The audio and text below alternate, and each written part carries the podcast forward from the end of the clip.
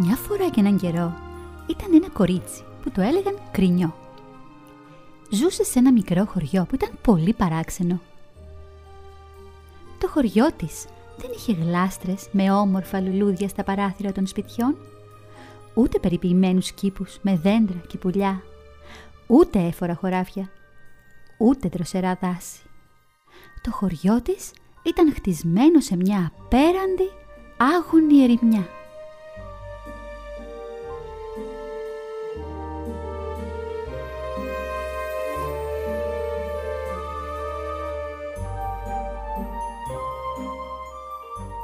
Δεν ήταν πάντα έτσι.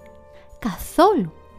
Οι μεγάλοι θυμούνταν με νοσταλγία πόσο όμορφο ήταν το χωριό τους σε χρόνια περασμένα. Θυμούνταν το άρωμα από τα τριαντάφυλλα την άνοιξη, τα κατακόκκινα κεράσια το καλοκαίρι, τα ζουμερά μήλα το φθινόπορο, τη σκιά των δέντρων, το κελάιδημα των πουλιών, το κελάρισμα του νερού στο ποταμάκι. Αλλά τώρα πια όλοι είχαν χάσει από καιρό την ελπίδα να δουν κάτι να φυτρώνει ξανά στην άγονη γη.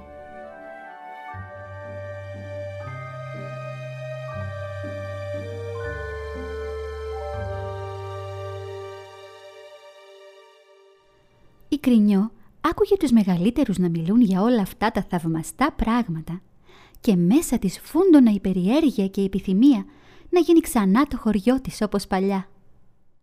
Όμως πώς? Η Κρινιώ δεν είχε δει ποτέ τις πραγματικά λουλούδια και φυτά και τα γνώριζε μόνο από τα βιβλία της γιαγιάς της που ήταν γεωπόνος. Τα αγαπούσε πολύ αυτά τα βιβλία η Κρινιώ. Μέσα από τις εικόνες τους ταξίδευε σε παλιές, ολάνθιστες και πολύχρωμες μέρες.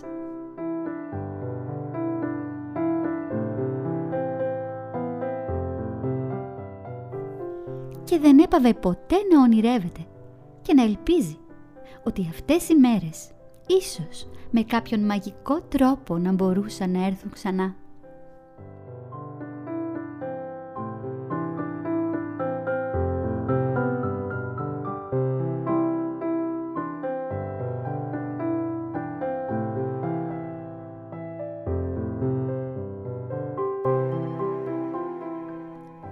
Μια μέρα που διάβαζες στο γραφείο της γιαγιάς, κάτω από μια στίβα βιβλία, ανακάλυψε ένα μικρό μοβ βιβλίο παλιό και σκονισμένο.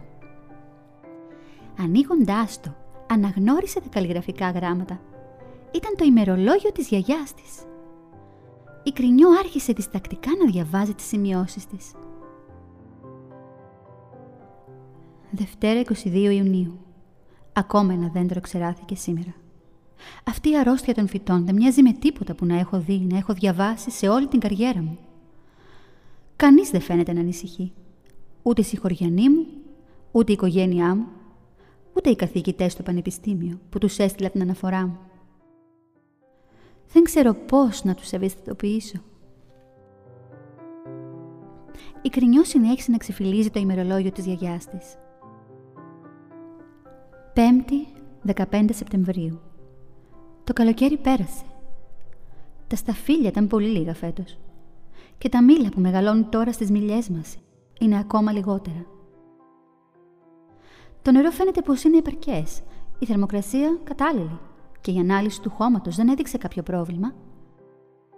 Αλλά τα φυτά μας πηγαίνουν από το κακό στο χειρότερο κάθε μέρα που περνάει. Παρακάτω η Κρινιώ διάβασε με αγωνία. τρίτη εικοστή πέμπτη Απριλίου. Αυτή η άνοιξη με άνοιξη δεν μοιάζει. Τα λουλούδια είναι λιγοστά και μαραμένα. Τα πουλιά δεν γύρισαν από τον νότο. Ακόμα και οι πεταλούδες φαίνεται πως έχουν εγκαταλείψει το χωριό μας. Δεν ξέρω τι άλλο να κάνω. Κανένας δεν με ακούει. Κανείς δεν με πιστεύει. Καθώς γύριζε τις σελίδες, οι περιγραφές της γιαγιάς της γίνονταν όλο και πιο απαισιόδοξες, μήνα με το μήνα, χρόνο με το χρόνο. Ενώ φαινόταν πως όλοι την αντιμετώπιζαν σαν μια ηλικιωμένη γυναίκα που είχε χάσει τα μυαλά της. Η Κρινιώ δεν άντεχε να διαβάσει περισσότερο και έκλεισε απότομα το ημερολόγιο. Και τότε ένας μικρός φάκελος έπεσε από μέσα. Η Κρινιώ τον σήκωσε από το πάτωμα και διάβασε. «Για σένα, που ακόμα πιστεύεις και νοιάζεσαι». Άνοιξε τον φάκελο βιαστικά και με έκπληξη βρήκε μέσα του κάτι που μόνο σε φωτογραφίες είχε δει. Ένα μικρό σποράκι. Η συγκίνησή της ήταν απερίγραπτη. Μαζί με το σποράκι, στον φάκελο υπήρχε ένα διπλωμένο χαρτί. Το άνοιξε με τρεμάμενα χέρια και διάβασε. Άργησα πολύ να το καταλάβω, αλλά η μεγαλύτερη ασθένεια για τα φυτά και για τους ανθρώπους είναι η αδιαφορία. Αν πιστεύεις πως κάθε άνθρωπος κρύβει μέσα του τη δύναμη να αλλάξει τον κόσμο, βάλε αυτό το σποράκι στο χώμα και φρόντισέ το με τις οδηγίες που σου γράφω.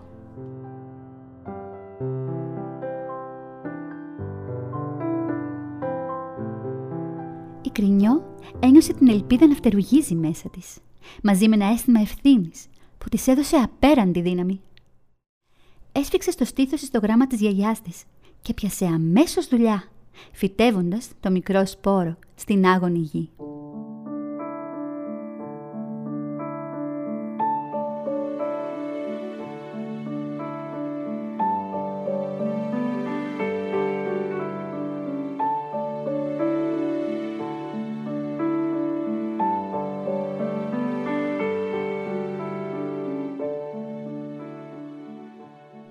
Οι συγχωριανοί της γέλασαν και της είπαν ότι άδικα χάνει το χρόνο της. Αλλά η Κρινιώ δεν τους έδινε σημασία.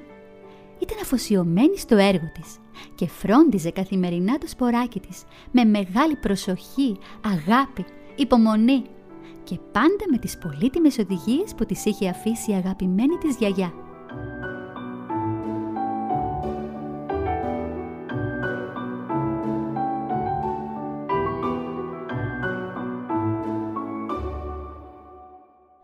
Οι μέρες περνούσαν γρήγορα και ο σπόρος άρχισε να φυτρώνει. Η Κρινιώ ήταν πανευτυχής. Ήξερε πια ότι αυτή ήταν η αρχή για κάτι πολύ όμορφο.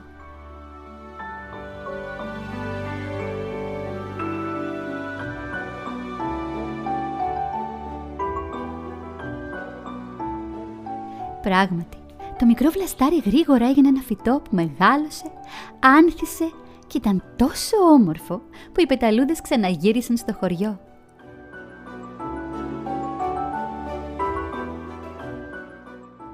Οι σπόροι του φυτού απλώθηκαν παντού και σύντομα η έρημη γη καλύφθηκε με όμορφα, πολύχρωμα και ευωδιαστά λουλούδια.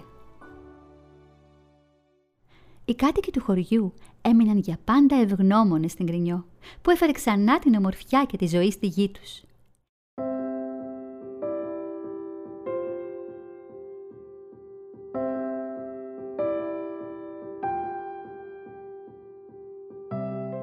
Από εκείνη τη μέρα δούλευαν όλοι μαζί για να περιποιηθούν τα λουλούδια, τους κήπους και τα χωράφια και πάντα πρόσεχαν τα δάση και το ποτάμι τους.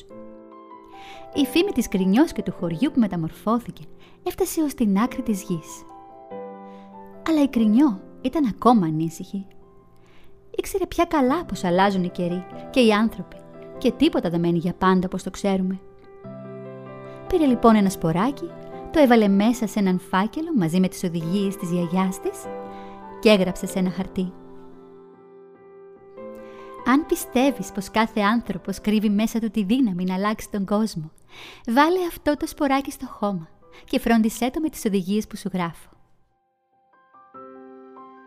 Έξω από το φάκελο έγραψε: για σένα που ακόμα πιστεύεις και νοιάζεσαι. Έβαλε τον φάκελο μέσα στο ημερολόγιο της γιαγιάς και ήσυχη πια χαμογέλασε.